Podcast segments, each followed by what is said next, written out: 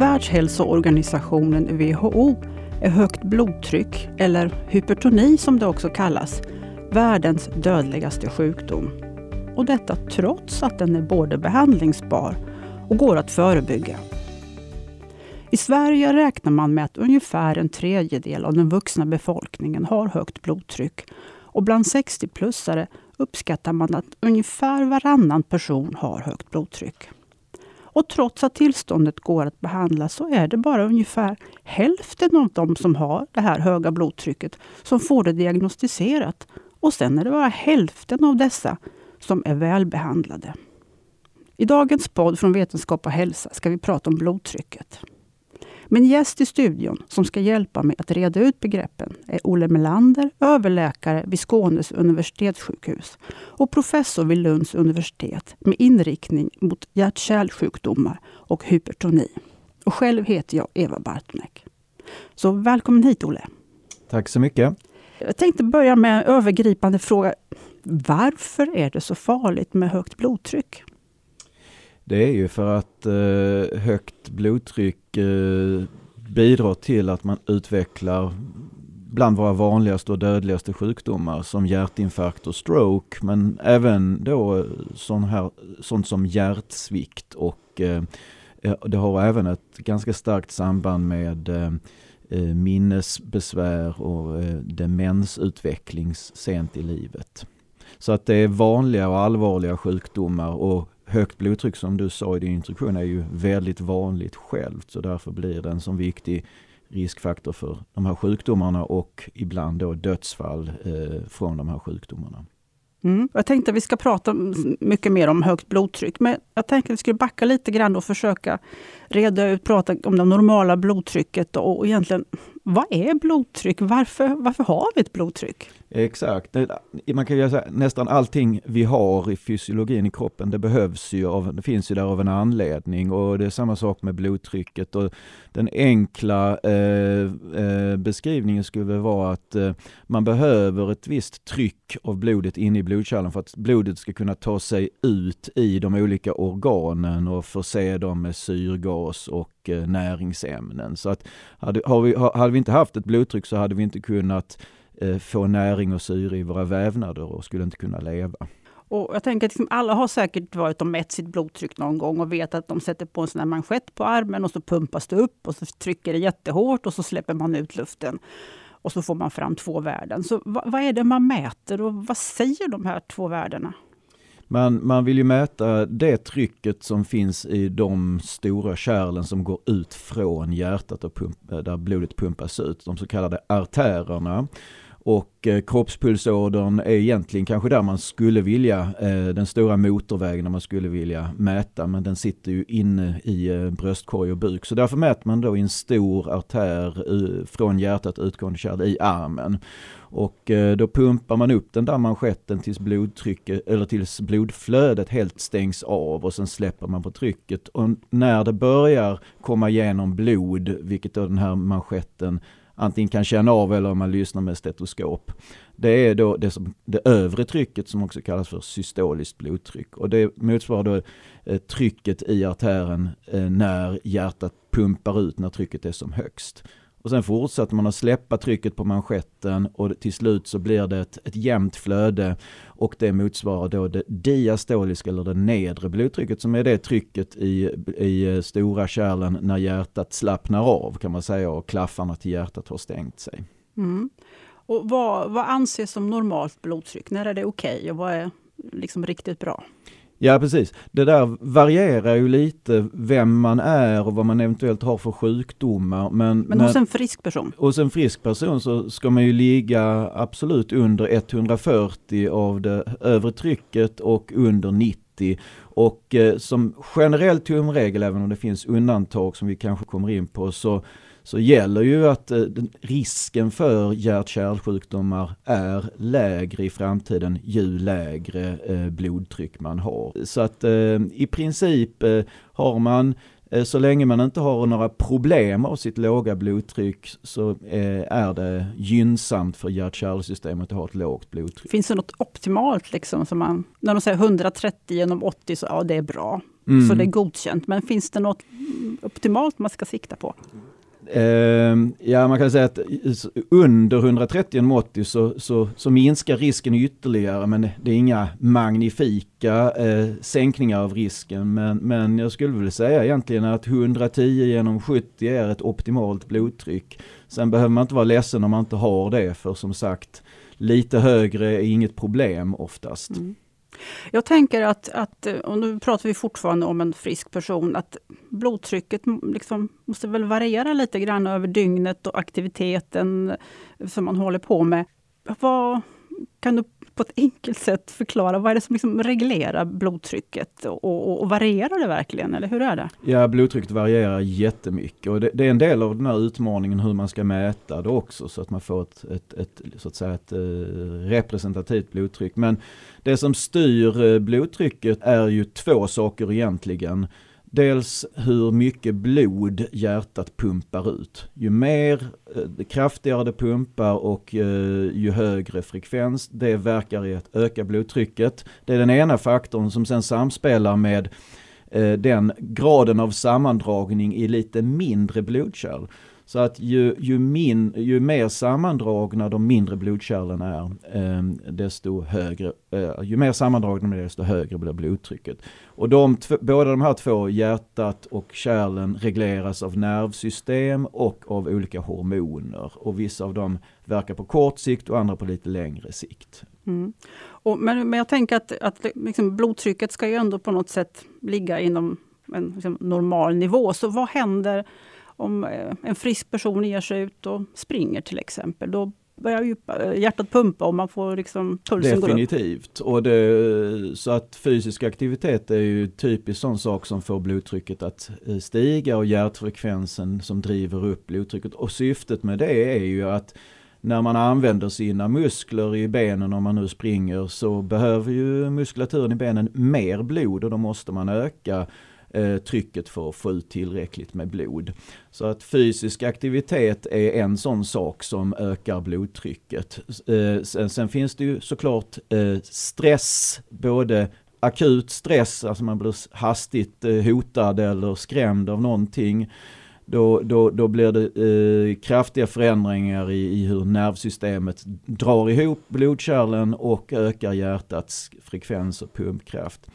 Eh, och även stress på mer långsiktigt kan också höja, höja blodtrycket. Så mm. det finns en rad olika faktorer som, som, som kan ge tillfällig blodtrycksökning, vilket då inte alls är samma sak som att ha högt blodtryck mm. kroniskt. Men jag tänker när man är ute och springer då och, och hjärtfrekvensen ökar. Du pratar om de här motståndskärlen. Är det så att de i benmusklerna, eller de, de muskler man använder, är det så att de vidgas då? Så Exakt. Att, och då sjunker blodtrycket lite Precis. igen? Precis, man kan säga så att eh, situationen vid en akut stressreaktion, då ökar hjärtats frekvens och pumpkraft och de där motståndskärlen, de här mindre kärlen ute i periferin, drar ihop sig. Då får man en ganska kraftig blodtrycksökning. Vid fysisk aktivitet så sätter hjärtat också igång, men precis som du säger, de där motståndskärlen de vidgar ju på sig. Så det blir inte alls samma eh, blodtrycksstegring som vid en akut stressreaktion. Mm. Men en viss blodtrycksstegring brukar mm. det ändå mm. bli när man ja. motionerar. Och är det så att det här liksom systoliska diastoliska värdet följs det åt så att när det blir en stegring där uppe att det nedre också följer med återigen hos friska personer? Hos friska personer är det exakt mm. så. Mm. Sen är det lite annorlunda ja. om man får styva kärl på ålderns mm. lite ja. äldre. En sista fråga kring det här normala blodtrycket. Är det så att beroende på vad man har för blodtryck kan det liksom påverka hur man upplever träning? Um, Vanligtvis inte, inte hos den friska människan. Däremot så kan man ju, om man har högt blodtryck och tar mediciner som dämpar eh, de här mekanismerna, mm. då kan man uppleva det. Men jag skulle inte säga att, att man får en förändrad kondition eh, av olika blodtrycksnivåer när man är frisk. Okej. Okay. Då, då, kan vi ta och, och, fortsätta prata om det höga blodtrycket. Du, du nämnde en siffra 140 genom 90. Det är gränsen för, där börjar det höga blodtrycket. Vad sen kan det stiga skyhögt eller vad, liksom, finns det graderingar där eller? Ja, det finns olika graderingar över det så att eh, 145 genom 95 är ju en ganska mild blodtrycksstegring men ändå med en, med en, en, en viss riskökning. Men eh, och i, idag när vi, även om det är, finns otroligt mycket kvar att göra som du sa i din introduktion så är det väldigt ovanligt att se det vi kallar för malign hypertoni, alltså en riktigt elakartad. Det var vanligt förr i tiden. Jag såg det en del på, när jag började jobba på akutmottagningen. Och det, då kan det vara alltså uppåt 280 ibland upp till 300 mm kvicksilver av det övre trycket. Och det, det är ju ett akut livsfarligt tillstånd. Som sagt, den, de ser vi inte lika ofta nu för att det, det, har blivit bättre. Men det finns mer att göra. Men absolut finns det olika nivåer, olika grader av högt blodtryck. Mm. Kan man märka att man har högt blodtryck? Ger det några symptom?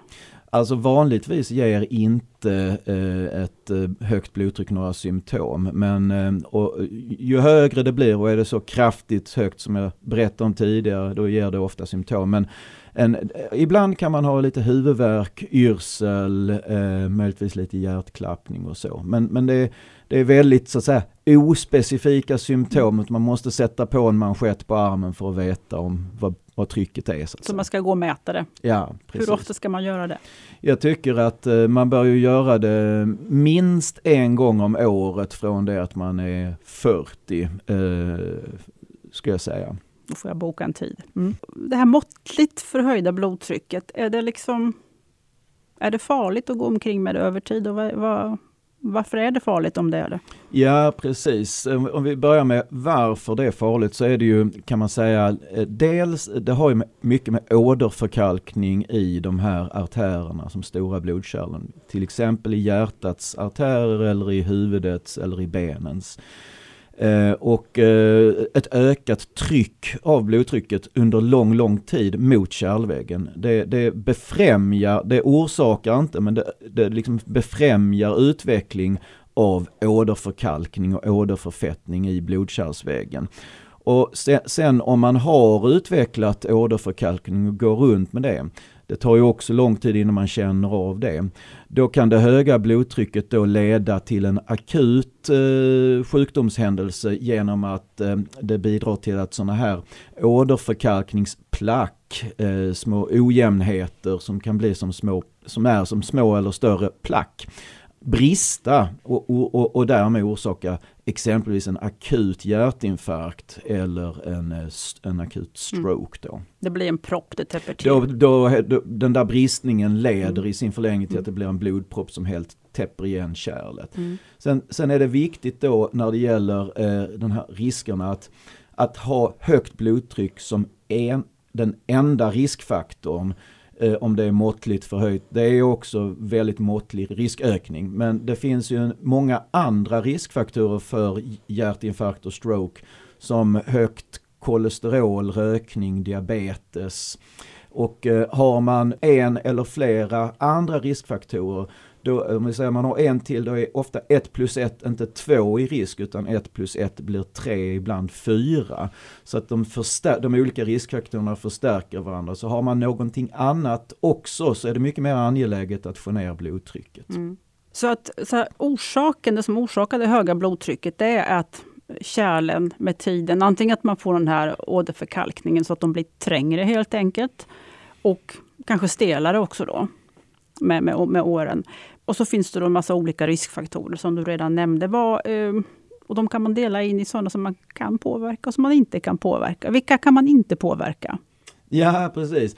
Eh, ålder och manligt kön är de eh, två eh, icke påverkbara riskfaktorer. Både för att få högt blodtryck och högt blodtryckskonsekvenser som hjärt-kärlsjukdomar.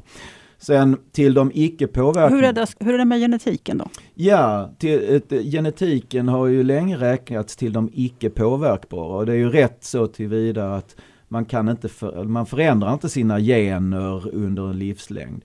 Och man kan inte heller behandla med genterapi och det kan man säkert inte göra eh, i lång framtid än. Men det som är intressant är att man kan påverka konsekvenserna av de här genfelen med livsstil. Så att eh, jag, jag, vill gärna eh, räkna in eh, genetiken som en av de påverkningsbara. För det är tydligt att man kan påverka sin genetiska risk.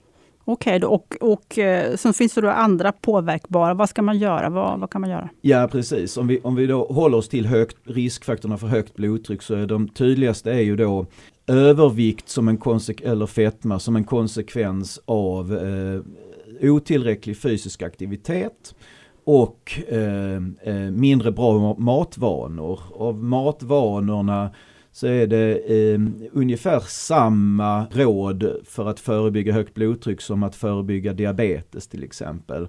Det vill säga eh, grö, grönsaker, fibrer och inte så mycket rött kött eh, och inga snabba sockerarter. Men sen tillkommer även det här med salt och natrium som är en viktig riskfaktor för just högt blodtryck eh, hos många individer. Så man ska salta mindre?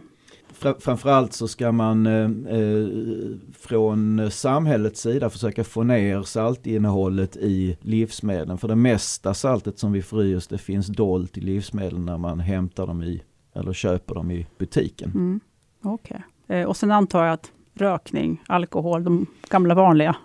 Alkohol är en, en, eh, riskfaktor för högt blodtryck. Rökning är en riskfaktor för åderförkalkning, hjärtinfarkt och stroke. Så det ska man ju definitivt mm. inte göra. Men, men något starkare samband just med högt blodtryck finns det inte. Okay. Eh, ökar ju nikotinet, ökar pulsen lite grann. Men det, man har inte lyckats eh, visa att det är någon betydelsefull riskfaktor för att få högt blodtryck. Mm. Du, sen finns det ju någonting som, som kallas för isolerad systolisk hypertoni som förekommer hos äldre. Vad, vad är det? Varför blir det så? Ja, då kommer vi in på det där att då, när man bli, blir äldre, kanske eh, runt 60, då eh, ibland lite tidigare också, då följer inte det övre och det nedre trycket varandra längre utan då stiger det övre, det systoliska, medan det nedre, det diastoliska kan till och med börja sjunka. Och det är just eh, isolerad systolisk hypotoni, det är då att det är bara det, det övre som är högt. Och det beror på att med åldern så får man, eh, det är en del av åldrandet att de stora kärlen, artärerna blir styvare. De är inte så elastiska längre så att vid varje hjärtslag så länge de är elastiska så kan man ta vara på energin så att eh, det inte blir väldigt högt systoliskt och sen blir inte det diastoliska så lågt. Men man tänker sig att det blir mer som ett stuprör eh, med ett styvt rör så blir det övre trycket när hjärtat pumpar ut väldigt högt och sen rasar trycket så det nedre mm. blir Så det blir som någon sorts eh, en mjuk och fin vattenslang jämfört med liksom en armerad eller som du sa stuprör eller något Exakt. sånt där, där det inte kan liksom utvidgas och följa med i, i pulsen där. Medför det några liksom ökade risker då eller är det, är det samma det här med liksom hjärtinfarkt och stroke och sådär att, att det bara risken blir större eller Precis, jo det, det, det är ju, det, det, tvistade man länge om, om, om detta var en helt vanlig åldrandeprocess utan risker. Men, men det har man sett att det är en eh, kraftig riskfaktor för eh, samma sjukdomar som, som, som eh, vanlig hypertoni. Eh, och dessutom har man ju visat att om man behandlar ner det isolerat höga blodtrycket så minskar man den risken högst påtagligt. Så att det är definitivt relevant. Mm. Jag tror du nämnde det redan att, att högt blodtryck är då, eh, ökar risken för demens. Och det är väl i första hand vaskulär demens, alltså eh, kärlen i, i hjärnan. Då. Men vad, om man då behandlar det här blodtrycket, om, om man, vad händer om man sänker det för mycket? Mm. Nej men det är en jättebra eh, poäng hos, eh, och, och, och, det är sant att det finns ett samband med, med demens och det är framförallt vaskulär demens. Men även eh, många studier som visar på samband med Alzheimer demens faktiskt. Men eh, det är en, ju äldre man blir eh, desto styvare blir kärlen och desto trängre blir ju kärlen. Då får man inte glömma bort det vi pratade om i början, att man måste trycka igenom blodet till organen också. Om vi tänker att man med åldern har fått åderförkalkning i hjärtats kranskärl och så sänker man trycket för mycket. Då kanske genomblödningen av hjärtmuskeln blir för dålig och man får en hjärtinfarkt på grund av lågt blodtryck. Så det är en balansgång och hos den äldre människan är det ju också vanligt med balanssvårigheter och i, eh, då, om man behandlar ner blodtrycket för lågt i syfte, vällovligt syfte att minska risken för hjärt-kärlsjukdomar så kanske man eh, sänker det så lågt att eh, patienten svimmar och får en höftfraktur och eh, i värsta fall avlider i sviterna av mm. höftfrakturen. Så det, det, är en, det är en stor utmaning med blodtrycksbehandling hos äldre av, på grund av de här olika fördelarna och mm. nackdelarna mm. som finns med att sänka blodtrycket. Jag pratade för inte så länge sedan med en primärvårdsläkare som just påpekade här att om en person redan lider av demens om man sänker blodtrycket för mycket och då minskar, minskar blodgenomströmningen i hjärnan och att det faktiskt kan förvärra den här demensen mm. då redan. Absolut. Ja. Så att man får skilja återigen på det här när man redan är sjuk och har förträngda kärl och eh, mot då att man i medelåldern genom en bra blodtrycksbehandling kan förhindra mm. att mm. vaskulär demens uppkommer. Ja. Lågt blodtryck. Generellt så anses det som att det är bra att ha lågt blodtryck. Men när, när, blir det, när är det inte bra? Under vilka förhållanden? Jag skulle säga hos yngre friska så är det eh, alltid bra och ju lägre man har desto bättre. Sen har vi ju en viss problematik med, även med unga människor som kan svimma. Eh, och bli yra och få problem av det. Eh, men eh, det, det, det är liksom inget som är kopplat till eh, några andra komplikationer då än ofarliga svimningsanfall, oftast. Eh, hos, men det hos, kan ju vara ganska obehagligt. Ja det kan det vara, mm. det kan det absolut vara. Men, men det, det, det, finns liksom ingenting som tyder på att att man där skulle ge en blodtryckshöjande behandling eller att det skulle göra nytta så att säga. Finns det behandlingar för att höja blodtrycket? Absolut gör det det. Eh, och de eh, brukar utesluta, de studier som finns när man i olika situationer har gett läkemedel som höjer blodtrycket visar i princip alltid en ökad mm. risk för eh, hjärtinfarkt och stroke och död. Så att det är någonting man ska vara oerhört försiktig med som kroniska behandlingar. Det är ju något helt annat än vid tillfällig, eh, tillfälliga behandlingar. Då är det ofarligt att höja blodtrycket lite grann. Kan sjukdomar ligga bakom att blodtrycket ligger väldigt lågt? Eh, hjärtsvikt eller något? Absolut. Ja. Mm. Så att det, det jag tidigare sa, det gäller ju den friska människan. Går vi till, till patienten som är äldre och har kanske hjärtsvikt som du säger, lågt blodtryck är väldigt obehagligt vid hjärtsvikt för det är ett tecken på att hjärtat helt enkelt är så utmattat att, att det inte orkar pumpa mm. ordentligt ut blodet och att systemet så att säga inte fungerar. Så då, då är, kan det låga blodtrycket vara ett, ett allvarligt symptom på svår sjuklighet. Och, eh, och det finns en, en, en rad andra, eh, en annan vanlig sak hos eh, äldre är ju att man har ett eh, normalt blodtryck när man ligger eller sitter men när man ska resa sig upp så saknar man den här snabba eh, kärlsammandragningen. De här motståndskärlen. Motstånd, ja. Precis. Och då sjunker blodtrycket väldigt snabbt och så svimmar man och så kan man kanske i värsta fall bryta någonting eller få en blödning så att mm. säga. Så, det kan vara orsaken till här plötsligt blodtrycksfall då? Ja, mm. exakt, exakt. Mm. Och, och, och, så är det. Mm. Okej, okay, men, men jag skulle prata lite om eh, behandlingar och som sagt, som jag sa i introt här så, så så har då WHO klassat högt blodtryck som, som världens dödligaste sjukdom, men att den samtidigt är behandlingsbar. Och så ändå så är det så väldigt många som går omkring med högt blodtryck. Varför är det så? Det, det, har väl att göra med att det är, um, inte ger några symptom utan man måste mäta det. Så det krävs olika typer av screening för att upptäcka det här i de allra, allra flesta har fall. Har vi någon form av screening? Nej, ingen. Eh, det, det, det, krävs ju att man uppsöker någon typ av hälso eller sjukvårdsinrättning eller ett apotek. Alltså man, det är ju inget problem att få blodtrycket mätt om man vill det. Men det finns ju, finns ju ingen eh, sån här eh, eh, screening där man kallar in alla i befolkningen för att mäta blodtrycket generellt mm. sett. Så att medvetenheten hos befolkningen är väldigt viktig och som jag sa tidigare, även om det är väldigt lång väg kvar och man har mycket mer att göra så har det ju blivit bättre än, än för 10-20 år sedan. Definitivt har det. Och primärvården har gjort stora insatser genom att bli mycket bättre på att hitta blodtrycken och diagnostisera och behandla dem. Det finns ju, man kan ju köpa sådana blodtrycksmätare på apoteket och mm. mäta själv. Ska man göra det? Är, det, är den bra? Funkar de? Är de tillförlitliga? Ja, alltså de, eh, det finns väldigt bra blodtrycksmanschetter på apoteket idag. Det gör det. Så, att, så det är inte problemet. Sen är det ju en annan sak att veta att man bör eh, vila lite innan man mäter det. Man ska inte sitta och prata eller titta på TV eller göra någonting annat som eh, kan ge en falsk blodtryckshöjning. För att vi vill ju ha ett, ett, ett, ett vilande blodtryck, det är ju det som, som, som vi utgår ifrån. Jag, jag tycker att eh, jag tycker inte att alla ska gå och handla en blodtrycksmanschett men har man någon gång fått en indikation att du ligger lite högt då, då kan det mm. kanske vara bra att, att ta blodtrycket eh, någon gång då och då mm. och sen vara i kontakt med sjukvården om det skulle ligga högt. Om man då kommer till läkaren och så mäter de upp ett högt blodtryck, kanske lite förhöjt. Eller för, hur resonerar läkaren kring behandling? Vad är det man tar till? Så läkaren tänker ju, dels eh, i första hand så handlar det om, finns det andra riskfaktorer, det jag sa tidigare. För finns det en samt, eh, samtidig cigarettrökning, vilket man ju då såklart ska sluta med, men fortsätter man med det så blir anledningen mycket högre att behandla ner blodtrycket redan vid låga nivåer.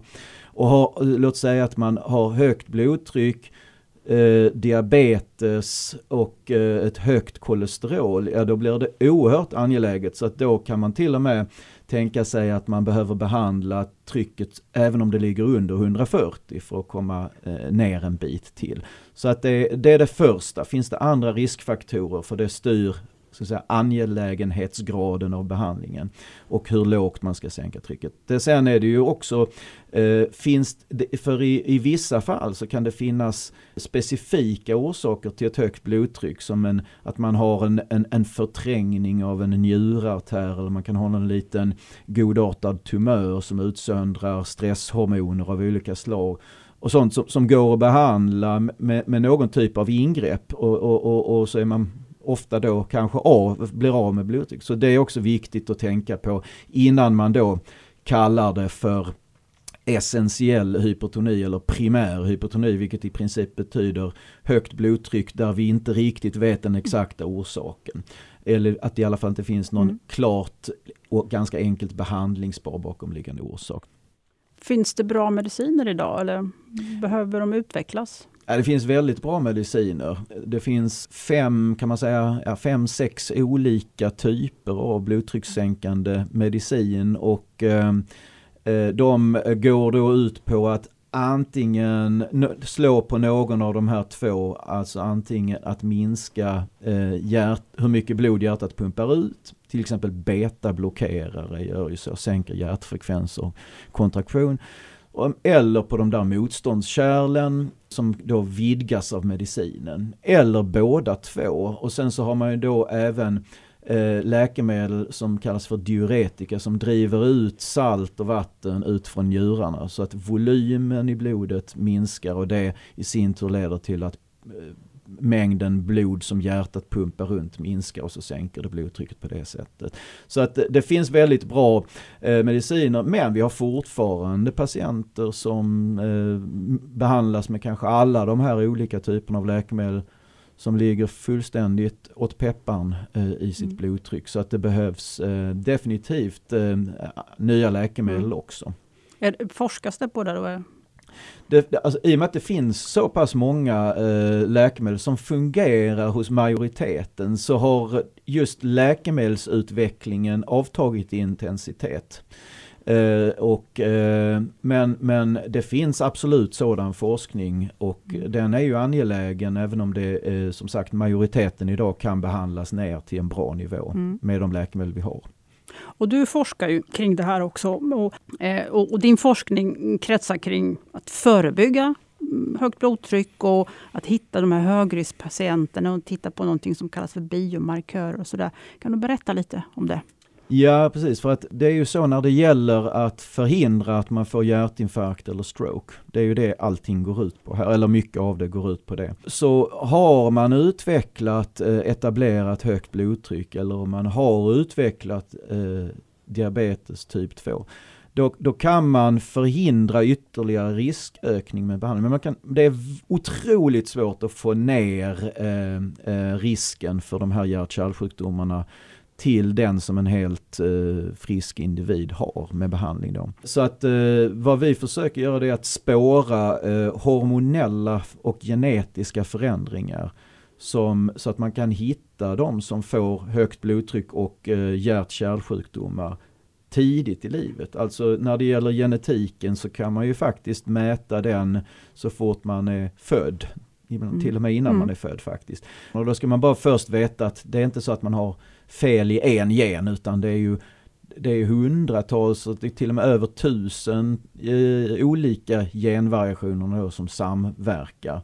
Har man en väldigt hög genetisk risk så så bör man ju kolla trycket långt tidigare än 40 års ålder och inleda olika livsstilsinterventioner långt tidigare än man annars hade gjort också. Okej, så man tittar på genetiska mönster, då finns det vissa mönster som indikerar hög risk för ja, blodtryck framöver? Både genetiska eh, faktorer som ju då eh, man har med sig hela livet och kan mäta tidigt i livet. Sen de här hormonella mm och, och, då pratar jag egentligen inte om de klassiska hormonerna som, som kortisol och katekolamin och de här typerna utan det, det, är lite nyare hormoner som har både med blodtrycksreglering och blodsockerreglering och åderförkalkning mm. att göra och de blir, eh, då, de kan man också mäta och se tidigt i livet om de ligger högt och eh, agera på det då. Mm. I, ofta då när det gäller att förebygga så är det ju livsstil, riktade livsstilsinterventioner men i vissa fall kan det till och med bli fråga om läkemedel. De här eh, hormonerna, är det det som kallas för biomarkörer? Ja precis, biomarkörer är ju alla så att säga, biologiskt mätbara avvikelser som har med sjukdom att mm. göra. Mm. Mm. Och då forskar ni på det här. Då. Men, det här låter ju jättespännande, men när kan allt det här bli verklighet i sjukvården? Jag, jag tror man får se det som ett, eh, att det införs successivt över tid och i viss mån kan man säga att det redan har börjat med mätning av vissa sådana här nya biomarkörer. Men att un, eh, under eh, kommande 5-10 åren kommer vi se en otrolig vidare utveckling av, av just det här att använda biomarkörer för att hitta högriskindivider och göra någonting åt deras risk. Jag tror att det här får bli en bra avslutning på den här podden. Tack Olle Melander, överläkare vid Skånes universitetssjukhus och professor vid Lunds universitet för att du ville vara med. Tack så mycket. Du har lyssnat på en podd från Vetenskap och hälsa. Flera poddar och fler intressanta artiklar om forskning inom medicin och hälsa hittar du på vetenskaphalsa.se. Och vi som har jobbat med den här podden är Patrik Jävert, vår ljudtekniker, och själv heter jag Eva Bartonek. Tack för att ni har lyssnat.